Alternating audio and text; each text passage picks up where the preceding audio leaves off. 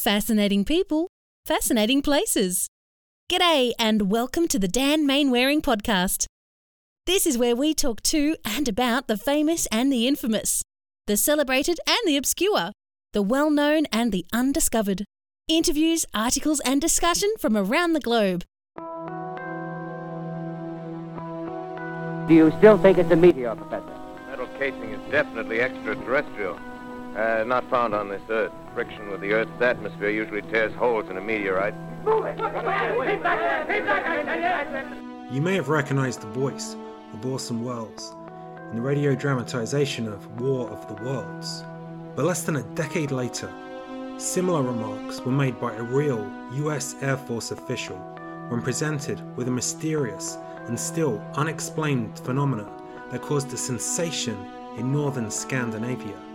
The official report, which was buried under a veil of secrecy for 40 years, stated these phenomena are obviously the result of a high technical skill which cannot be credited to any presently known culture on Earth. It concluded their origin was possibly outside the Earth. In this episode, I delve deeper into the world of UFOs beyond Hollywood and its flying saucers. I talked to four experts from the fields of academia, journalism, and research who have thoroughly investigated the phenomena either as skeptics or as believers. As I often say, uh, UFOs took an interest in me before I took an interest in them. People make all kinds of mysteries about this stuff. Some people say they had telepathic contact. Look at that thing. It's rotating. That was where I finally was able to put things into context. There's a whole fleet of them. Look on the ASA. My gosh. There were four crashes within four hours in four different lakes. The military investigated all of them, and they never found the explanation to them. When you have secrets, you're invariably going to have people who think there's a huge conspiracy at work. That is when I saw the mantis being uh, for my first and only time. We tend to think of unidentified flying objects as a relatively new phenomenon, something that popped up in the middle of the last century. But there are legends about all kinds of aerial oddities such as dragons and witches on broomsticks from around the world. As I started my investigation, I wondered if the flying saucers of today are the same oddities our ancestors described in other terms, or if there was something decidedly different about the objects we've been hearing about for the last several decades. It was the question I put to Greg Eghigian, a professor of history. He has researched a variety of historical topics related to science, technology, and even psychiatry. More recently, though, he's developed an interest in the history of the UFO phenomena. You have to say that it's hard not to see this stuff as connected to the long history of people seeing odd anomalous things in the heaven or in, in celestial objects and things like that. And and certainly we know that you know even back in the 19th century people were claiming to see flying contraptions of various kinds. Uh, so there's no question there was already that kind of of cultural fixation on these strange things in the skies. But this was new. This this is something new that takes place. And and really to my mind, what makes it new were really two things. One was within a very short period of time the fixation on aliens as being behind it. That that was that was pretty much new. And combined with that fixation on the extraterrestrial question was the rise of various individuals and groups who really said amongst themselves, I'm, I'm fascinated with this and I want to talk about it with other people and I want to investigate this stuff. The, this kind of sociological moment and event, that to me was also makes this very, very different. If you're looking for a one stop shop to study evidence about this boon and speculation about otherworldly visitors, you may be inclined to head to Roswell or one of the various stores of oddities on the roads towards Area 51. It may surprise you then to hear of a repository containing over a mile's length of shelves holding photographs, eyewitness reports, and publications headquartered in the Swedish city of Norrköping. The archive contains reports from throughout Scandinavia, but also from Britain, the United States, Russia, and even Zimbabwe. As I began work on this podcast, the archive was awaiting the arrival of a huge consignment of files from Canada. Clas Svahn, a professional journalist, is the vice chairman of this huge resource, the Archives of the Unexplained. In his day job, he is used to following leads, asking tough questions, and producing accurate stories. In talking to him, it's obvious that he applies the same standards to his UFO research. I have spent uh, hundreds and hundreds of hours reading the documents, uh, meeting the witnesses, and in, in interviewing the military who they tried to find an answer at that time. Because the military thought it was the Russians. It's always the first thing we Swedes think when something happens. and uh, sometimes we are right, but uh, not always. With its close proximity to Russia, it's unsurprising that the Swedish government looked to that nation for answers when strange objects appeared in the sky during the early days of the Cold War. After all, the Soviets, like the Americans, had recruited hundreds of German rocket scientists at the end of World War II. They were actively developing rocket technology, and the involvement of the Swedish military helped to bring a level of credibility into these early investigations of aerial phenomena. I investigated one case uh, in August 1946 where a um, pilot were out on a training mission. Uh, it was west of Stockholm. It was very bad weather. It was a storm cloud with lightning. He had to adjust his uh, plans and uh, he took another path. But when he, he came uh, maybe half an hour north of a town called Västerås, it was very clear, nice weather, and he met this uh, huge, long, cigar-shaped object with no wings, no cockpit, no tail, just a cigar. And he and his, uh, his co-pilot, his navigator, they decided to try to uh, to fly a little nearer to see what it was. But they were outflown by this, and this strange cigar flew straight into the storm cloud uh, without hesitating. But he, avoided it because it was too dangerous. And that case was uh, very, very thoroughly investigated by the military. They, uh, took him to Stockholm. They made an interview with him. They sent up aircraft and they tried to show him how different aircraft could be seen in distances. But they never managed to find a mundane explanation to this. And this is just one of hundreds of interesting observations during 1946. And the most strange thing about the ghost rockets uh, is probably that they were crashing into lakes. Many, many of them. I have met uh, maybe 15 witnesses seeing Ghost rockets going down in broad daylight in front of them, uh, with a huge splash and a water column.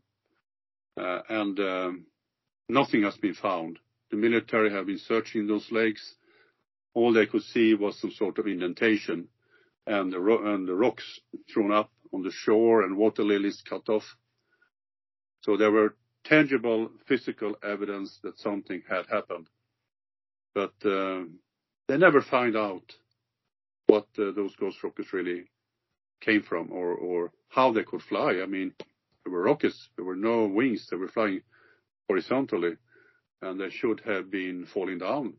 And they did, of course, in lakes, but mm-hmm. uh, never on land. So, so the military actually explored the area, and they didn't find any physical evidence of.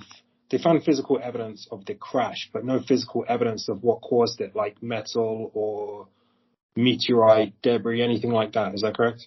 No, that's correct. They they only found indentations and and uh, loads of witnesses. Mm-hmm. And at one time on uh, in, July 19th, 1946, there were four crashes within four hours in four different lakes in Sweden. Uh, the military investigated all of them, and they never found the explanation to them. I met uh, many of the witnesses of, of those four crashes, and they uh, still remember what happened.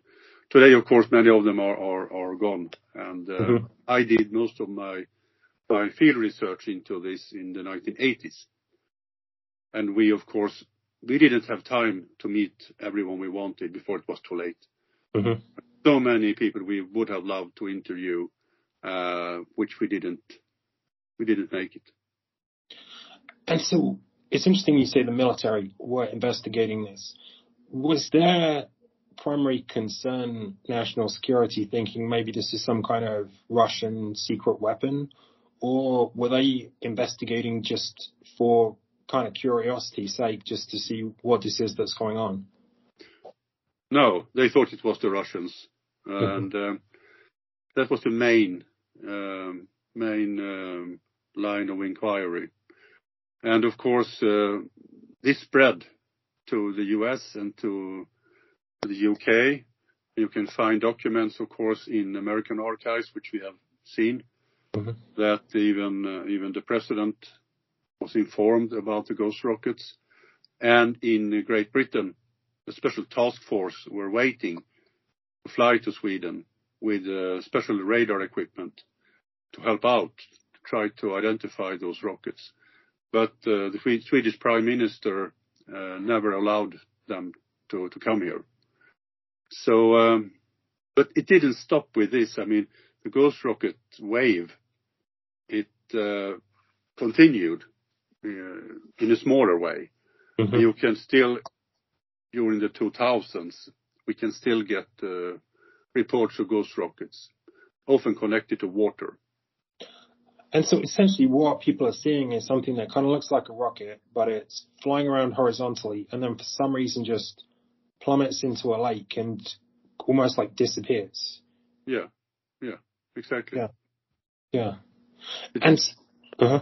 I mean, it, it's very, very strange. I mean, I've been into this business since 1974 and to me, the Ghost Rocket Enigma Mm-hmm. It's the, it's the biggest UFO enigma I can think of really, because so many uh, witnesses, daytime, uh, in uh, many people at the same time on several occasions. You can hear the sound from the rocket. You can see the, the, the, the sun shining on the hull. They can hear the impact. They could see the debris. I mean, not many UFO cases is as good as that. the following year, on the other side of the Atlantic, UFO mania took off when the press gave a huge amount of coverage to an object seen by a pilot named Kenneth Arnold in Washington state. It was described as looking like a flying saucer, a term that quickly captured the public's imagination. And for the next five years, there were huge numbers of similar sightings across the US. But were these credible, or was this an example of mass hysteria brought on by media coverage? It's a question I put to Greg Eghigian. There's no question there is there was a lot more air traffic after World War II than there had ever been before. And a lot of that, you can quantify this very clearly by looking at the number of airplanes that were in the air because of, of course, right after World War II, you see the explosion of commercial air travel. So there's a lot of things out there running around, including, you know, military uh, military planes and things like that that that that maybe uh, uh, the government doesn't want to talk about. So there's no question more is going out there. The uh, but the other part of it is is there, it, it, you just have to recognize and acknowledge that the media played a very very big role. Um, when the media uh, in any given location or region started to talk about this stuff and look at it. And particularly once this stuff began to be referred to as flying saucers or later on as UFOs, what happened is when people saw something they couldn't explain in the sky, one of the first questions they asked themselves is, "Did I see a UFO?" Mm-hmm. And, and, so it becomes this, uh, you know, uh, this kind of default setting that even if you're skeptical about UFOs, you still in the back of your mind are wondering, "Is that what I saw?" And so the, there is a media dimension to this. Media hype aside, some cases were truly baffling, and the UFO flap peaked in July 1952 when UFOs were spotted over the US Capitol. The famous sighting over Washington, D.C. in 1952 is actually intriguing because these, these things were spotted in multiple times, multiple witnesses, and radar was involved as well. I think that's a particularly perplexing one.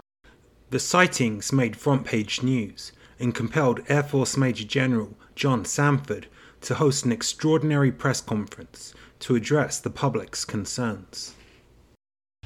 I am here to discuss the so called flying saucers.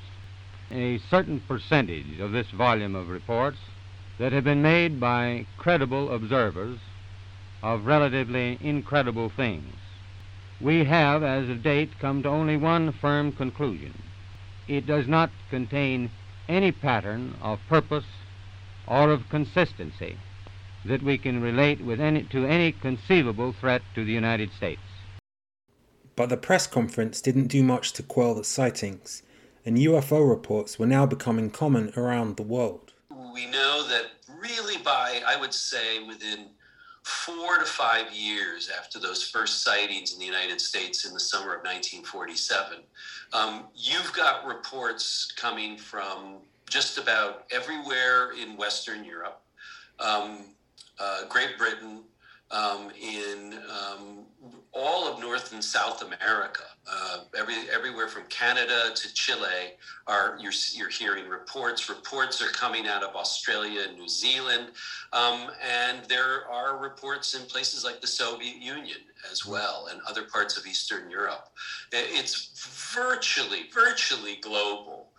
We have to remember, however, that all of that is usually contingent on the fact that you need to have either reports of these stuff appearing in newspapers or you had to have people who were interested in UFOs who were tracking things and saying, hey, that's a UFO sighting. Mm-hmm. So some of this is contingent upon, you know, who, who, if anybody, is reporting this stuff.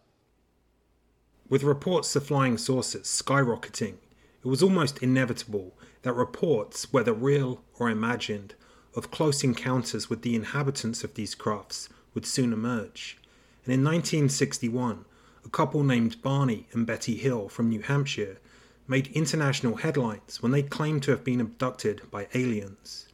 But this wasn't the first instance of a close encounter. Another well researched case had occurred in Sweden some 15 years earlier, at the height of the ghost rocket sightings. There was a sole witness, a man named Gösta Karlsson.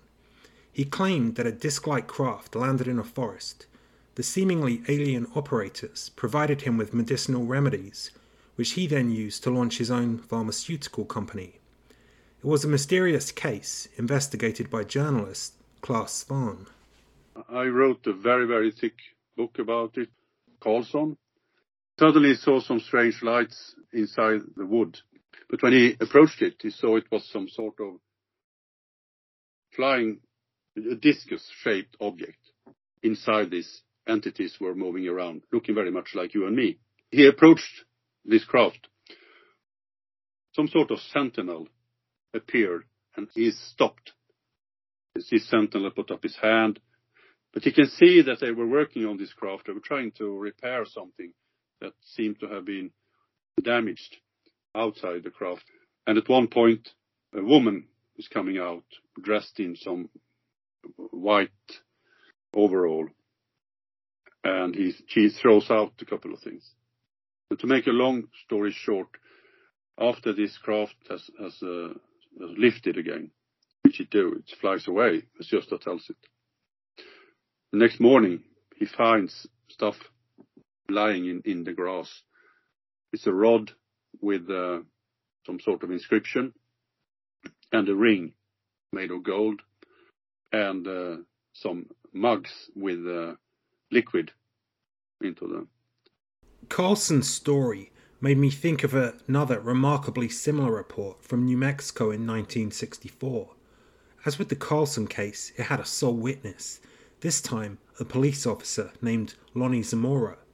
He also saw a metallic craft on the ground, humanoid figures dressed in white, and as with the Swedish case, the craft suddenly took off, leaving marks on the ground, and disappeared. I talked about the New Mexico case with renowned author and UFO skeptic Robert Sheaffer. Now, there have been several different proposals on this thing. Some people, of course, say it's aliens. Some people say uh, it was a hoax perpetrated uh, on the officer by the students because this was right at the edge of the uh, was it New Mexico Tech in Socorro, the, the, the Technical Institute in uh, New Mexico is right adjacent to this spot where uh, this happened, and and some of the people from the school have said, yeah, it was a student, it was a student prank or student hoax. Well, if so, I don't know how it was done because you know it would have required a whole lot of resources and be pretty clever. I know the students are clever, but I don't know that they had resources to make that sort of thing happen. Or it could have been, according to some suggestions, just in those days. Now this is 1964. Uh, the propane balloons that are so common now uh, were basically just a, an experimental device at this time. I mean, you had hot air balloons, but you didn't have, you know, propane tanks with, you know, self-contained, you know, uh, fuel for hot air balloons. And the, the suggestion was that this was uh, somebody was was had one of these balloons and landed there and got out and he said, you know, Zamora said he saw from a distance, he saw people, you know, scampering about, and then they got back on, and then there was a whoosh, and it went back up. Uh, and that's a possibility, although it would have to go up pretty fast if nobody else were to see it. So, you know, it's really it's hard to say. And you know, I don't see anything that says it's aliens. Uh, is it entirely? Is also possible. It's been suggested maybe he basically made the thing up. It was the small little little marks on the ground. Well, anybody could have made those with a shovel. You know, so I mean, maybe the, some sort of hoax was involved, but it, it's hard to say exactly what happened. Defying stereotypes of closed minded skeptics, Sheaffer, while not embracing aliens as the answer, admits he's not entirely satisfied with any of the explanations of the Zamora incident. Likewise, Clas, the UFO researcher, adopts a surprisingly skeptical view of the Swedish incident, even with the supposed physical evidence left behind by the aliens of a staff and a ring. In the 1980s, I started to investigate. No one had really interviewed Gösta Karlsson and tried to find an answer. And he built this monument, which is still standing in this clearing outside Engelholm, looking exactly like the, the saucer-shaped object he did see. I am skeptical about quite a few parts of his story, which, and I, ha, I have seen the staff and the ring. I hold them in my in my hand, but I never got to analyze them. And now he's he's gone, and he promised me that I was to get those stuff, those things after his demise, but uh, I never got them. So I'm still trying to find them. I mean, even just a couple of days ago, I emailed with a man who says that he may know where they are. So when I find them and I make the final analysis of them, then I will say for sure what I think about the case. But there are so many things that I am skeptical about. In the United States, as early as 1952, the CIA worried about the potential for the USSR to create mass hysteria by spreading disinformation about supposed UFO sightings. Despite occasional government led reviews of evidence, which usually left unanswered questions, evidence of UFOs was largely swept under the rug. But in the Cold War, this type of secrecy wasn't uncommon and as early as 1946, the Swedish government were trying to keep a tight lid on their investigations, as Clas Svahn explains. They told the, the mass media not to publish exactly where those observations were made because they didn't want uh, the adversary to know. Mm-hmm. But many newspapers uh, they wrote anyway uh, about exact points of impact or exact points of witnesses. But the, military, they appointed a special task force that worked for more than half a year with this. And uh, this task force um, were quite, quite uh, clandestine. But, um, and, all the documents were, were secret for 40 years. So it was in the early 1980s that we could read them, and in 1986 they were unclassified. Mm-hmm. So they, they really tried to to not tell everything, but it was not it was not a cover up really. It was nothing compared to what I think happens in the US. Uh, it's a little more open here mm. in Sweden.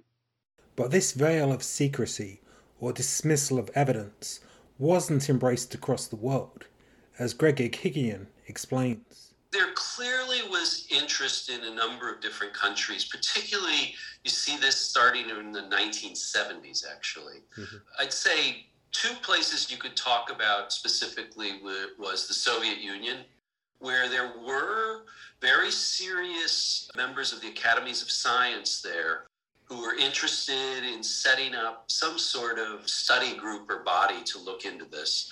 You also see this in France. France is probably the most exemplary or paradigmatic example of that kind of thing. The, the thing is, and I think the other country that engaged in this was Brazil in the 70s. The thing about it in all of those instances, however, uh, while government was willing to channel some resources for, the, for that kind of work and was willing to work with respectable scientists in, in that kind of work, they all were very, very uh, uh, underfunded. Mm-hmm. Um, most of them were working with very much skeleton crews that couldn't really do much of anything. So, yes, there were places that were a little more receptive to it than you see in the United States, but very few of those initiatives ever got the kind of resources that a lot of people felt they deserved or needed. In part two of this investigation, I talked to the experiencers, the people who claim to have had first hand contact with aliens. And in the absence of any ongoing government research, I discover how private citizens stepped in to fill the void.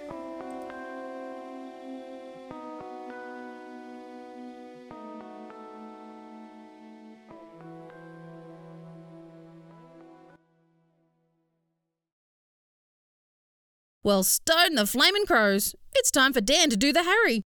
Watch out for the next podcast and follow all Dan's activities at www.danielmainwaring.com.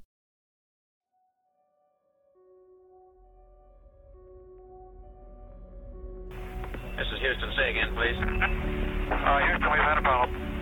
That coronavirus is a work of God. As I often say, uh, UFOs took an interest in me before I took an interest in them. These officers would tell drug dealers they didn't care how much dope got sold. There were sectarian relations in Ireland which had not abated since the 1690s or even since the 1640s. I left grad school, went to NASA so that I could put this telescope in space so that after NASA I could come back and use the telescope to get back to my original project. It straddles fantasy and reality. I went to work the next day to tell my coworkers, and a coworker told me about the UFO he had seen the night before. You show me a church that hasn't filled their pews with divorce and remarriage and have young people fornicating. You show me that church there were a number of spies, and he named five different forms. I definitely knew I was going to be an astronaut. I don't believe that the New Black Panther Party is one of the largest racist or anti-government, anti-Semitic groups. Hell, we've got Antifa. they were guinea pigs because they simply didn't have the understanding of what they were doing. People make all kinds of mysteries about this stuff. Some people say they had telepathic contact. It's the most powerful feeling you could ever imagine. There were four crashes within four hours in four different lakes.